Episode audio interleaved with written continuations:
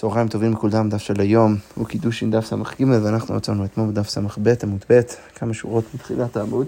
אה, אנחנו אה, רגע לפני הלימוד, שוב אה, נקדיש את הלימוד שלנו לתפילה לכולנו, לעם ישראל, כל החיילים, כל השבויים וכל מי שצריך את תפילותינו, שנשמע בשורות טובות, בעזרת השם. אנחנו דרך המשנה נכנסנו טיפה לסוגיה של האפשרות של, בן אדם להקנות או להקדיש דבר שלא בא לעולם. עכשיו, במשנה ראינו מקרה שבו בן אדם מנסה לקדש אישה, אבל רק בתנאי או לאחר שמשהו יקרה, משהו צריך לקרות כדי שהוא יקדש אותה. מה הכוונה? לאחר שאתגייר, לאחר שתתגיירי, לאחר שאשתחרר, לאחר שתשתחררי, יש, יש אה, איזשהו שינוי סטטוס שצריך לקרות כדי שבאמת הוא יוכל לקדש אותה. ואמרנו במשנה שאם ככה הוא מנסה לקדש אישה, אז הוא לא באמת מצליח ואינה מקודשת. עכשיו, דרך זה אנחנו נכנסנו אה, לסוגיה. אה, אה, של, ש, שבעצם דנה באפשרות של בן אדם להפריש תרומות ומסרות מתבואה אה, שמחוברת לקרקע לתבואה שכבר תלושה מהקרקע או הפוך. עכשיו, מעיקר הדין, הדבר הזה הוא אסור, אי אפשר לעשות את זה, וגם כשבן אדם מנסה לעשות את זה, זה אין תרומת או תרומה. אלא שמה, אמרנו במשניות, שם במסכת תרומות, שאם בן אדם מנסה לעשות את זה, והוא בא ואומר, אני רוצה להפריש מה, מהתלושה על המחוברת, לאחר שאני אתלוש את זה, לאחר שזה ייתלש מהקרקע, אז באמת זה עובד. עכשיו, לא רק זה, ראינו גם כן את שיטתו של רבי בן יעקב, שהוא אומר, אפילו אם זה גם מחובר וגם כן, זה עוד לא הביא שליש, ולכן זה בכלל לא, עוד, זה, זה עוד לא ראוי בכלל לדין התרומה, עדיין זה יעבוד אם אתה מתנה, אם אתה בא ואומר לאחר אה, שיתלש, וגם כן, לאחר שזה יביא שליש, אז ברגע שזה מביא שליש וזה נהיה תלוש, אז זה באמת יעבוד. עכשיו, אביי, בעקבות שיטה של רבי אלעזר בן יעקב, בא ואומר את הדבר הבא, אמר אביי, רבי אלעזר בן יעקב, ורבי, ורבי מאיר כולו סביר להו, אדם מקנה דבר שלא בא לעולם. כולם אה, אה, באים ואומרים, כולם סוברים שבן אדם יכול להקנות דבר שלא בא לעולם. אז אלעזר בן יעקב, הגמרא אומרת, הודה מרן, זה מה שראינו כבר אתמול, לגבי התבואה שעוד לא הביאה שליש. רבי, דתניא, כתוב בברייתא, הברייתא כאן אה, מנסה להבין מה הפשט בתורה, כשכתוב בתורה לא תסגיר עבד על אדוניו. יש כל מיני דרשות של חז"ל על הפסוק הזה. כמובן שפשט הפסוק זה שאתה לא אמור להחזיר עבד ש, שברח מאדוניו אל האדון, אבל התנאים מתלבטים איך, איך אפשר לדרוש בכל זאת את הפסוק. אז רבי אומר, בלוקח עבד על מנת לשחררו, הכל מדבר. הפסוק מדבר על בן אדם שקונה עבד על מנת לשחררו. אז מלכתחילה הוא קונה אותו רק כדי לשחרר אותו. אז, אז, אז לפי הדרשה הזאת, אז הדרשה של רבי אומרת שבית הדין לא אמור, לא, לא אמור לקחת את העבד לאחר שההוא קנה אותו כדי לשחרר אותו ולהחזיר אותו אל אדוניו. יפה, אבל איך שזה לא יהיה, מה אנחנו רואים? שאצל רבי זה אפשרי בכלל לעשות, זה יכול לקחת עבד, ורק על מנת לשחרר. אז כמו אומרת, הכי דמי. אומרת אמר רב נחמן בר יצחק, כגון דכתב לי, לכשאקחך, הרי עצמך קנוי לך מעכשיו. עכשיו, מה זה אומר? זה אומר שהוא קונה את העבד, אבל רק כדי להקנות את העבד לעצמו כדי לשחרר אותו, משמע מזה שאתה בן אדם יכול לקנות ולהקנות דבר שלא בא לעולם, כי זה עוד לא עבד שלו עד כדי כך שהוא יוכל באמת לשחרר אותו, ובכל זאת זה עובד. אז כנראה שבאמת גם רבי סובר ככה. אוקיי, רבי מאיר, מאיפה אנחנו רואים שגם הוא חושב שבן אדם יכול לקנות או להקנות דבר שלא בא לעולם? דתניא כתוב בברייתא, האומר לאישה, הרי את מקודשת לי, המקרה של המשנה, לאחר שאתגייר, לאחר שתתגיירי, לאחר שאשתחרר, לאחר, שתשתחררי, לאחר שימות בעלך, לאחר שתמות אחותך, לאחר שיחלוץ לך אבימך, אינה מקודשת. זה מה שראינו במשנה. אבל רבי מאיר אומר מקודשת.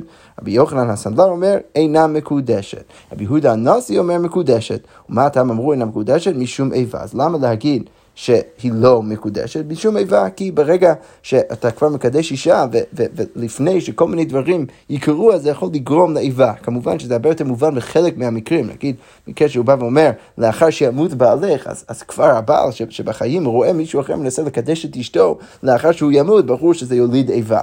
וכן, אה, בהרבה מהמקרים שם אפשר להבין איך אפשר להוליד, אה, להוליד איבה, אבל איך שזה לא יהיה, מה אנחנו רואים לענייננו? אנחנו רואים שרבי מאיר אומר, שמקודשת. כנראה שרבי מאיר סובר שבן אדם יכול לקנות דבר שלא בא לעולם, למרות שכרגע צריך שינוי סטטוס כדי באמת שהקידושין יעבדו, והסטטוס הנצרך לא בא לעולם, בכל זאת זה עובד. אז כמו אומרת, רגע, זה מאוד יפה שבאמת רבי מאיר סובר ככה, מקודשת, ולכן הוא גם צריך להיות ברשימה של, של, של האנשים שסוברים שבן אדם יכול לקנות דבר שלו בעולם. אבל רגע, אביי היה צריך להזכיר גם את רבי יהודה הנשיא, כי הוא גם מופיע שם בברייתא, הוא אומר מקודשת. אז כמו אומרת, ואני אחשוב נמי רבי יהודה הנשיא. אז כמו אומרת, אין לך נמי, באמת הוא אמר את זה, היינו רבי, היינו רבי יהודה הנשיא, ואביי כבר הזכיר את רבי ברשימה שלו, ולכן הכל בסדר גמור. אוקיי, וכמו אמרתי, רגע, ואני עכשיו דם רבי עקיבא, בואו בוא, בוא, בוא נספור גם את רבי עקיבא, לכאורה הוא גם סובר ככה, מאיפה אנחנו יודעים את זה? דתניא כתוב בברייתא, קונם שעושה לפיך, שאני עושה לפיך. אישה אומרת לבעלה, כל מה שאני מרוויחה, אז אני, אני לוקח על עצמי נדר שכל מה שאני מרוויחה יהיה אסור לך. אז במקרה הזה, הברייתא אומרת אין צריך להפר, הוא כבר לא צריך להפר, הוא כבר מלכתחילה לא צריך להפר, למה? כי השעבוד שיש לבעל על אשתו, על, על המעשה ידיה של אשתו, זה, זה בעצם מוחק את הנדר כבר מלכתחילה, היא לא יכולה להתנות כנגד השעבוד שכבר יש לבעל, לכן כל מה שהיא מרוויחה, אה, אה, זה, זה, זה ילך ישר לבעל, והוא לא צריך אפילו להפר את הנדר.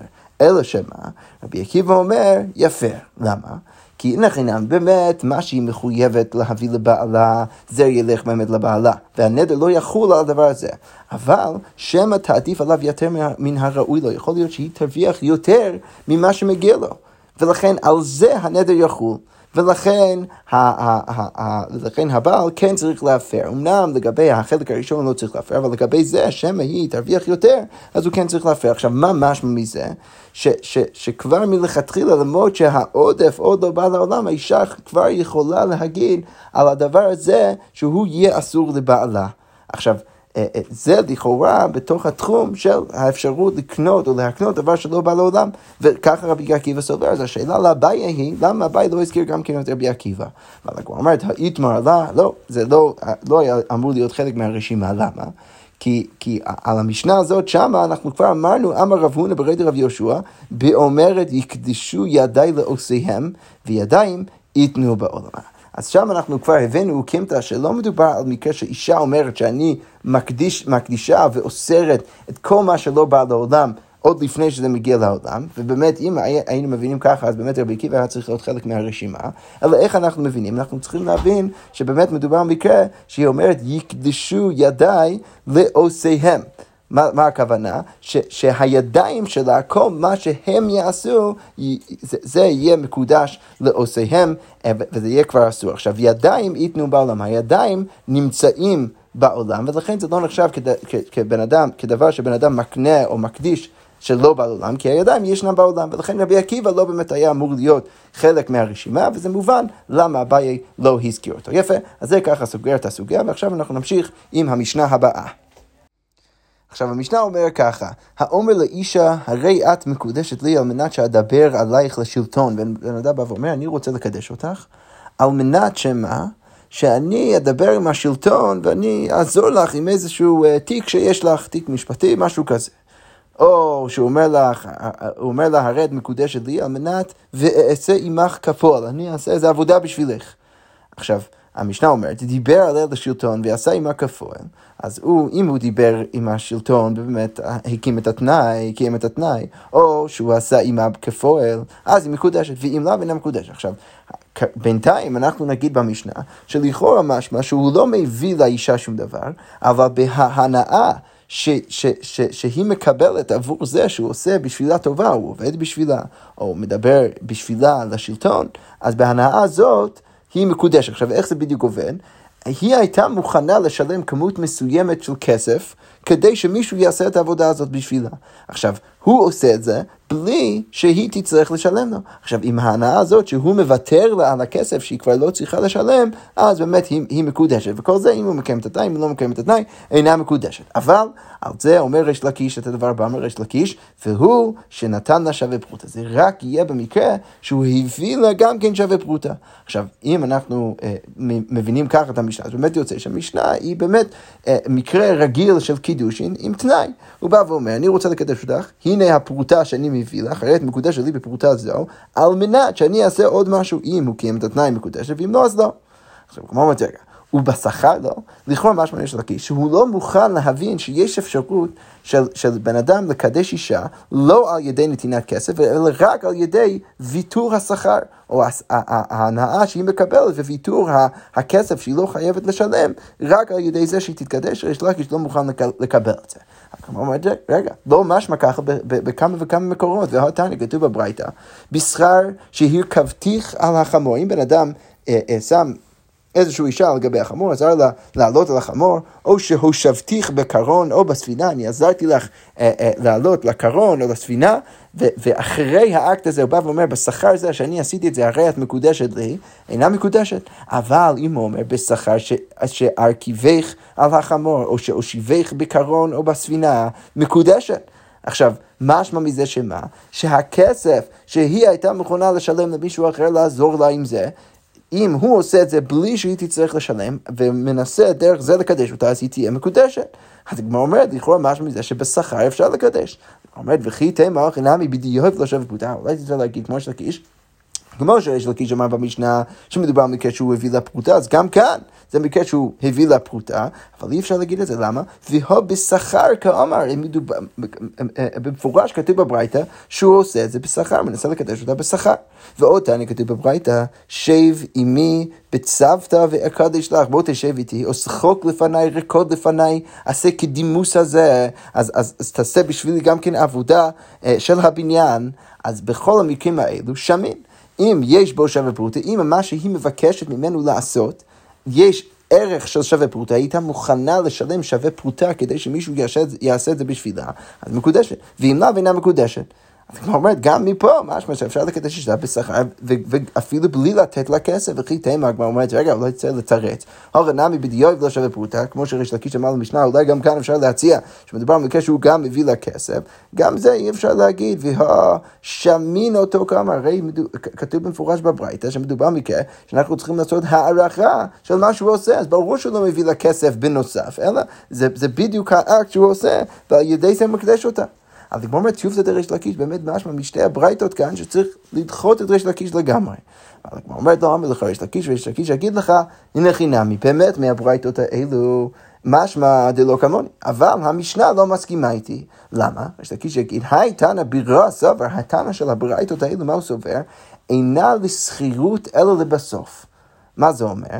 עכשיו, כל פעם כשבן אדם עושה עבודה בשביל מישהו אחר, ששוב, במקרה שלנו, זה מקרה שהבעל עושה עבודה בשביל האישה, הוא עושה משהו, הוא עושה טובה בשביל האישה.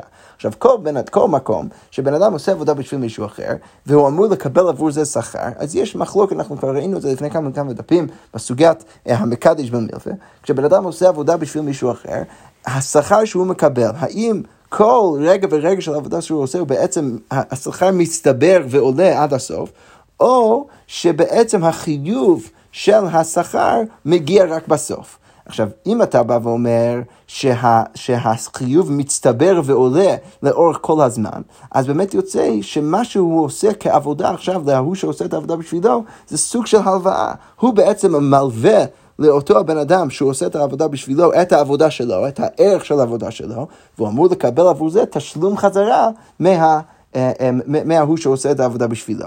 אבל אם יש עוד אפשרות להגיד שמה, שאינה לשכירות אלא בסוף, ש, שהחיוב של העבודה שהוא עושה, הוא פתאום, הוא קופץ רק בסוף. עכשיו,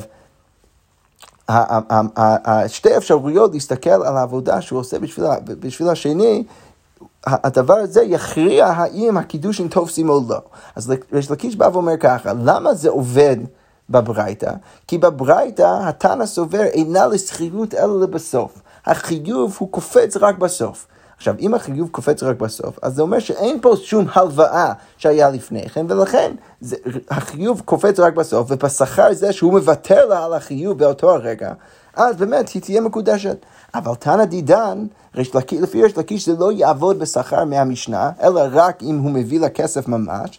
אז למה? כי תנא דידן סבר ישנה לזכות מתחילה ועד סוף. מתחילה ועד סוף החוב, החיוב מצטבר ועולה. ולכן באמת צריך להסתכל על זה כהלוואה, ומה אנחנו יודעים? המקדש במלווה אינה מקודשת. ולכן במשנה שלנו זה לא יעבוד, אלא אם כן הוא באמת יביא לה את הכסף. יפה, אז כל זה מעולה. יש לקיש הסביר מה ההבדל בין המשנה לבין הברייתות, אבל יש עדיין קושייה מאוד גדולה ריש לקיש. הגמרא אומרת, לכאורה היית יכול להבין שהמשנה הרבה יותר פשוטה ממה שאתה אמרת. ומאי דוחקי דריש לקיש וקומי למתניתין בישנה לזכות מתחילה ועד סוף. למה להגיד למה הדוחק של ריש לקיש להבין שהמשנה דווקא מדברת על מקרה של, שהתנא סובר שיש לו זכות מתחילה ועד סוף ודרך זה הוא צריך להביא אוקימתא למשנה ולהגיד ובדיוב לה, ולהגיד גם שמדובר במקרה שבנוסף למה שכתוב במשנה הוא גם מביא לה כסף, למה שלא יגיד הרבה יותר פשוט, שפשוט המשנה סובר כמו הברייתו, שאינה לזכירות אלא בסוף, ולכן היא מקודשת אפילו בלי שהוא, יביא לה כסף. אז כמו אומרת, אמר רבא, למה הוא אומר את זה? כי מתניתין קשיתה, המשנה הייתה קשה לו. למה? מה איריה דתניא אמנה? למה כתוב במשנה על מנת? ניתני בשכר, הוא היה צריך להגיד בשכר, אם באמת היה מדובר במקרה של שכר, היה צריך להגיד את זה. ומה כתוב במשנה? כתוב על מנת. אז משמע מזה שהוא מתנה בנוסף לכסף שהוא מביא לה, ולכן אלא שמע מינה כל על מנת היכת איוב להו, יש לגיש בא ואומר, מדובר במקרה שהוא מביא לה כסף, והוא רק מתנה מעל גבי זה, ולא שהוא מנסה לקדש אותה ממש עם השכר. יפה, זה ככה סוגר את הסוגיה של המשנה הזאת, עכשיו אנחנו נמשיך למשנה הבאה, והמשנה אומר ככה, על מנת שירצה אבא, בן אדם מקדש אישה, את מקודש שלי, על מנת שאבא שלי, של החתן, ירצה והוא יסכים. אז אם רצה האב מקודשת, ואם לאו אינה מקודשת. אוקיי, מת האב, הרי זו מקודשת, למה? כי האבא לא, לא הסכים לזה ולכן היא תהיה מקודשת. אם מת הבן, אז עכשיו מה אנחנו עושים? מלמדים האב לומר שאינו רוצה. אז מלמדים אותו להגיד שהוא לא רוצה כדי שהיא לא תצטרך עכשיו להסתבך עם גט וחליצה ואנחנו פשוט נגיד שהאבא יגיד שהוא לא רוצה, ולכן היא לא הייתה אי פעם מקודשת, והכל בסדר גם. אוקיי, עכשיו בואו ננסה טיפה יותר לדייק במשנה ולהבין מה, מה באמת המשנה אומרת. אז הגמרא אומרת, מהי על מנת שירצה אבא? מה בדיוק המקרה של על מנת שירצה אבא? אילמה עד דאמר אבא אין, אם אתה רוצה להגיד שהוא בא ואומר, הרי את מקודשת לי, אבל רק בתנאי שאבא שלי יגיד כן. זה לא כל כך מסתבר עם, עם, עם, עם המשך המשנה, למה? כי אם המציאתה, בואו נסתכל ב, ב, ב, באמצע של המשנה, מה אמרנו באמצע המשנה? מתה אב, הרי זה מקודשת. אבל רגע, איך היא יכולה להיות מקודשת? והלא אמר אין, אם אתה מבין שמדובר מקרה שהוא אומר על מנת שיאמר אבא כן, הרי אה, אבא לא אמר כן, ועכשיו הוא מת, איך יכול להיות שהיא מקודשת? אלא בטח מה צריך להגיד? אלא על מנת שישתוק אבא, צריך להגיד. היא אומרת, מקודשת לי, על מנת שירצה אבא, מה הכוונה? על מנת שאבא שלי ישתוק ויקבל את זה, לא יגיד שום דבר נגד. עכשיו, אם אני מבין ככה, אז אני יכול להבין גם את הרשע, גם את הסיפא, או גם את המקרה הראשון, גם את המקרה השני. אם הוא לא אומר כלום, אז מקודשת, אם הוא אומר משהו, אינה מקודשת. אם הוא נפטר, לא אמר כלום, הרי מקודשת. זה מעולה. אלא שמה, בואו נסתכל במקרה שלישי, אבל עם הסיפא. מת הבן, מלמדים את האב לומר שאינו רוצה. אז עכשיו צריך להגיד, צריך ללמד את האב להגיד שהוא לא רוצה. אבל כמו אומרת, רגע, המאי, איך יכול להיות שאנחנו יכולים ללמד אותו להגיד שלא רוצה? הרי והשעתי, הוא כבר שתק, אז הקידושים כבר חלו. אז איך אפשר, עכשיו למפרע למחוק את זה? אז בטח מה צריך להגיד, לפחות בסיפא, אלא אמר לה, אלא, אמר לו על מנת שלא ימחה אבא. צריך להגיד שמדובר במקרה שהוא אומר, אני מקדש אותך על מנת בתנאי שהאבא לא ימחה. עכשיו, אם אני מבין ככה, אז אני יכול להבין את המקרה האחרון. למה? כי, כי המשנה אומרת, אם מת הבן, אז מלמדים את האבא לומר שלא רוצה. עכשיו, הבן קידש אותה בתנאי שהאבא לא ימחה, אבל אם הוא, אם הוא מוחה, אז באמת היא לא תהיה מקודשת. עכשיו, זה מובן במקרה השלישי, וגם כן במקרה השני זה מובן. למה? כי, כי, כי כשאמרנו במקרה השני במשנה, מת האבא, אז הרי זו מקודשת, אז כל עוד הוא לא מחה, אז הכל מעולה. אבל מה אומרת, רגע, אבל אם ככה אנחנו נבין, אז יוצא שמה? שרישא בחד טעם, צריך להגיד שהרישא, המקרה הראשון, מדבר לכאורה על מקרה אחר, המקרה, המקרה אחד, שהוא אומר עד ש, שאבא יסכים ויגיד כן, אה, או לפחות עד שהוא ישתוק, ובמקרה השלישי, השני והשלישי, והגמרא אומרת, ומציאתה וסיפא בחטא, הם מדברים במקרה אחר, שאומר עד, עד, אה, אה, על מנת שלא יימחה אבא, זה מאוד קשה. אז היא אומרת, אמר רבי ינא, אם כן, באמת ככה צריך להבין את המשנה, כי אי אפשר להבין שהמשנה מדברת על שני, ה, שני המקרים, אה, אה, אה, ש, ש, שכל אחד מהמקרים בעצם מדבר על בדיוק אותו ניסוח. עכשיו בואו רק נבהיר, למה המקרה הראשון לא יכול להיות על מנת שלא יימחה אבא? כי אז יוצא מאוד לא הגיוני, בן אדם מקדש אישה, בא ואומר, על מנת שלא יימחה אבא. עכשיו, מה כתוב במשנה אחרי זה? רצה אב מקודשת, לא רצה, אם לאו, אינה מקודשת. עכשיו, אם תמיד יש לו את האפשרות למחות, אז זה בעצם אומר שהיא אי פעם לא תהיה מקודשת. ולכן אי אפשר להביא את האוקימתא הזאת למקרה ראשון, ויוצא שבאמת צריך לחלק את המשנה לשני מקרים שונים, זה מאוד קשה. אבל רבי יאני בא ואומר, אם כן, באמת ככה צריך להבין את המשנה. מה אומרת אמר יש לקיש, שמע מינה לדרבי ינאי, לכאורה משמע מרבי ינאי שמה, דחקינן ומוקמינן מתניתין בתרי תמי וליבא דחתנא. אם אנחנו רוצים באמת להגיד שהמשנה שלנו אליבא דשיטה אחת של תנא אחת, אז עדיף לנו להגיד את זה, למרות שזה יצריך אותנו להגיד שהמשנה שלנו מדברת על שני מקרים שונים, ולא מוקמינן בתרי תנאי בחתנא. ואי אפשר להגיד שמדובר על תנאים חלוקים, ובמקרה אחד. כי, כי מה רבי ינאי בא ואומר? רבי ינאי אומר, כן, נכנע צריך להגיד שהרישא והסייף מדברים על מקרים שונים, וזו טענה אחת שסופרת הכל ביחד, רק שזה מקרים שונים, וככה באמת צריך להניח. אוקיי, רב יוסף בר עמי אומר, אפשר באמת להבין שהמשנה שלנו היא מקרה אחד. לעולם חד הוא, ומאי על מנת שירצה אבא, על מנת שלא יימחה, מאוד דומה למה שאמרנו למעלה, על מנת שלא יימחה אבא, אבל מכאן ועד שלושים יום. וזה מסתדר ומסתבר עם כל אחת מהמקרים. מקרה ראשון, הוא מקדש אותה, על מנת שלא ימחה אבא מכאן ועד שלושים יום. מתי תהיה מקודשת? אחרי שלושים יום, מעולה. מת האבא, הוא לא מחה, ולכן היא מקודשת. אם מת הבן, תמיד יש לאבא את האפשרות למחות, ובאמת למחוק את, את הקידושין, וככה מלמדים אותו לעשות, וכל זה מסתבר. אוקיי, יפה. עכשיו אנחנו נמשיך במשנה הבאה, והמשנה אומר ככה, קידשתי את ביתי, בן אדם אומר, אני קידשתי את ביתי, ואין יודע למי קידשתי, אני לא יודע למי. הוא בא אחד ואומר, אני קידשתי, זה אני, אני, אני ההוא שקידש אותה. אז אם באמת ההוא מגיע, נאמן. אוקיי, אנחנו נצטרך בגמרא לראות מה, במה הוא נאמן, אבל לפחות בינתיים אנחנו אומרים, בן אדם הזה נאמן. אוקיי, זה אמר אני קידשתי, זה אמר אני קידשתי. שניהם נותנים גט, שניהם צריכים לתת גט.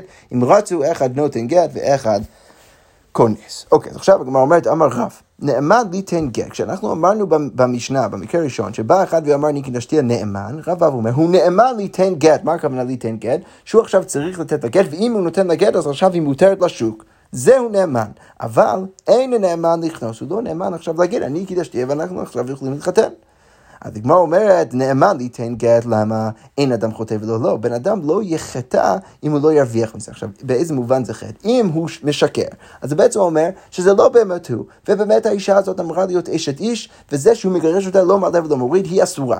ועכשיו, הוא באמת חוטא בזה שהוא כאילו נותן לה גט ומתיר את האישה הזאת לשוק. עכשיו, בן אדם לא יחטא ולא לא, הוא לא יחטא אם הוא לא מרוויח מזה. עכשיו, הוא לא מרוויח מזה, כי עכשיו הוא מתיר אותה לשוק להתחתן עם מישהו אחר. ולכן מצד הסברה אנחנו יכולים להגיד שהוא באמת נאמן, הוא נאמן לתת לה גט ולהתיר אותה לשוק. אבל אין נאמן לכנוס, למה? כי אם ייצרו אותו כבר. אולי זה בן אדם ראה אישה, הנה, אנחנו לא יודעים מי קידש אותה, פתאום הוא, הוא יגיע, זה אחלה הזדמנות, אני יכול לבוא ולהגיד, אני קידשתי אותה, ולכן באמת בגלל החשש הזה אנחנו אומרים שהוא לא נאמן לכנוס. אוקיי, אבל רב אסי אמר, אף נאמן לכנוס, הוא נאמן אפילו לכנוס. אבל מודה רב, רב אסי באומרת, נתקדשתי, ואיני יודעת למי נתקדשתי, הוא בא אחד ואומר קידשתיה, שאין נאמן לכנוס. רב אסי בא ואומר, ש... אמנם במקרה של המשנה אני מודה ואומר שהוא נאמן אף לכנוס. למה? כי הוא לא יעז להגיד בפני האבא, אני ההוא שקידש את ביתך, אם זה לא באמת קרה. למה? כי האבא יגיד, את, אתה לא הבן אדם, אני, אני, זוכ, אני אומנם אולי לא זוכר מי זה היה, אבל זה ודאי לא היה אתה. ולכן ברגע שהוא מעז, אז הוא נאמן. אבל לגבי אישה שהיא לא באמת יודעת בהכרח מי קידש אותה, נתקדשתי ואני יודע למי נתקדשתי, הוא בא אחד ואומר קידשתיה, שמה אין שום חשש. ש... או אין שום סברה להגיד שהוא לא יעז להגיד את זה, אלא אם כן זה אמת, כי, כי יכול להיות שהיא לא באמת יודעת, ולכן כל אחד יכול לבוא ולהגיד את זה, ולכן במקרה הזה הוא לא נאמן לכנוס. הוא אומר, אה, בואו נסתכל אה, במשנה. רצו אה, אה, אה, אמרנו במשנה שאם שניהם אומרים אני קידשתיה, אז שניהם צריכים לתת גט. בסוף המשנה מה אמרנו? רצו, אחד נותן גט ואחד כונס. אז אחד מהם יכול לתת גט ואחד מהם יכול להתחתן. אז משמע מזה, טיובתא די רב. הרי רב אמר במשנה שנאמן רק לתת גט ולא לכנוס. הנה כאן בסיפא אנחנו רואים שבאמת אחד יכול לכנוס אם, הם רוצים. אז הוא אומר, לא אמר לך רב, זה שני מקרים שונים, מקרה אחד, מקרה ראשון זה מקרה שרק אחד מגיע, מקרה שני זה שניהם מגיעים. אז אמר לך רב, רב יגיד שייני אותם דקבא דאיכא אחר בהדה ירטוטי מירתא. ברגע שיש בן אדם אחר שגם טוען שהוא מקדש אותה, שהוא קידש אותה, האם זה לא באמת היה אמיתי שהשני עכשיו באמת קידש אותה, אז הוא לא היה, הוא לא היה מגיע. כי למה? כי, כי מה, אני עכשיו אגיע ואני אשקר, הרי יש בן אדם אחר, שאולי הוא באמת הבן אדם ש, שבאמת קידש אותה. עכשיו, בגלל שהוא חושש לזה, זה שהוא בכל זאת מגיע, כנראה שיש לו יותר סברה להגיד שבאמת הוא קידש אותה, ולכן שם אני יכול להגיד שיש אפשרות שאחד מהם לכנוס. אבל אם זה רק בן אדם אחד, נאמר רק לתת קט ולא לכנוס. עכשיו הגמרא אומרת אבל תניא כבתי דרבסי, קידשתי את ביתי, כתוב בברייתא קידשתי את ביתי, אני יודע למי קידשתיה. הוא בא אחד ואמר קידשתיה אף נאמן לכנוס, כתוב מפורש כמו רבסי שהוא נאמן לכנוס. כן נעשה, הוא בא אחר ואמר אני קידשתיה, לא כל ממנו לא אסור עליו, הוא לא יכול עכשיו לאסור את האישה עליו. אוקיי, האיש אשר אמר נתקדש, אין יודע למי נתקדשתי, הוא בא אחד ואומר, אני קידשתי, אין נאמן לכנוס מפי שהיא מחפה עליו. אז כאן אנחנו מקבצים, מקבלים סברה אחרת, למה במקרה שהיא אומרת נתקדשתי? בגלל, למה, למה הוא לא נאמן לכנוס, כמו שרבתי גם, גם אמר למעלה? בגלל שהוא יודע שהאישה הזאת היא סתם רוצה להתחתן, ולכן כל בן אדם שיגיע, אפילו אם זה לא באמת היה בן אדם מלכתחילה, היא תכפה עליו, היא, היא, היא תכסה עליו, היא תגיד, כן, זה באמת היה הוא, למרות שאפילו זה, זה, למרות שזה לא בהכרח היה הוא, ולכן שמה לא נאמן לכנוס, לעומת המקרה שהאבא אומר, אני קידשתי את ביתי. אוקיי, אז עכשיו הגמרא שואלת, איבאי להו, מהו לסקול על ידו? עכשיו, רש"י רק מבהיר מה בדיוק המקרה, מהו לסקול על ידו של האב, כלומר, רש"י כותב, על פיו. אם אומר קידשתי את ביתי, ועדי קידושין אין בואין לפנינו, וזינתה, מהו להחזיק על פיו כדין נערה המאורסה ולסוקלה? האם אנחנו יכולים להאמין לאבא שהוא קידש את בתו, אמנם אנחנו לא יודעים למי, אפילו אם אין עדים, ולהגיד שעכשיו אם היא מזנה, היא מקבלת סקילה. אז היא אומרת, גם בזה נחלקו רב ורב אסי. אז רב אמר, אין סוקלין. רב אסי אמר, סוקלין. אז כמו רב אמר אין סוקלין, כי הימניה רחמנא לאב כשאנחנו מאמינים לאב לאיסורא, רק שהיא אסורה להתחתן עם מישהו אחר, אבל לקטלא לא הימניה, אבל לא שהיא עכשיו תצטרך למות אם היא זינתה. ורב אסי אמר סוקלין, לא באמת סוקלין, למה לכולם מילתא הימני רחמן עליו. אז הוא אומר, אמר רב אסי, מודינה ואומרת נתקדשתי שאין סוקלין. במקרה שהיא אומרת נתקדשתי, שמה לא סוקלים. אז עכשיו הגמרא אומר ככה, ואומר רב אסי, הנשמעת את הדידי מרבסון איגרי, הם שוברים את הגגות. למה? כי הם מאוד מאוד קשים להבין.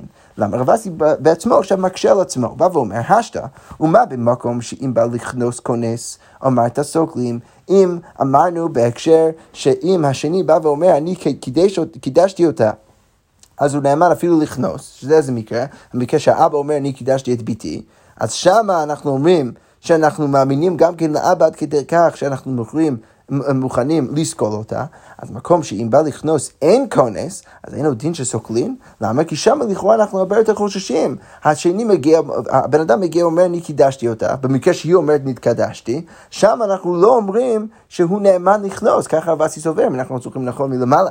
עכשיו, מה, מה זה אומר ששם הוא לא נאמן? זה אומר שאנחנו חוששים שבאמת היא אולי מקודשת למישהו אחר, אנחנו עוד יותר חוששים לזה שהיא עכשיו בסטטוס של איש את איש. עכשיו, ולכן מכל שכן שאנחנו אומרים להגיד שהיא מקבלת סגידה היא מזנה, אבל כאן פתאום רבסי בא ואומר, אין עוד דין, אה, הוא בא ואומר שהיא לא, לא נסגלת, לכאורה מאוד קשה. שוב, במקרה שאם, במקרה ש, שהאבא אומר, אני קידשתי את ביתי, שאם בן אדם בא ואומר, אני, אני ההוא שקידש אותה, אז שמה הוא נאמן לכנוס, בכל, בכל זאת אנחנו סוקלים אז במקרה שהוא לא נאמן לכנוס, כשהיא אומרת נתקדשתי, אז ברור שהיא אמורה לקבל סקילה. למה? כי אנחנו הרבה יותר חושבים שהיא אשת איש. אז היא אומרת ולא, ורב אסי אומר, זה לא באמת קושיא, למה? אפשר להגיד, לאב הימניה רחמנא, לאב אנחנו מאמינים, ולכן היא מקבלת סקילה, אבל לדידה לא הימנה, אנחנו לא מאמינים לה לקבל סקילה.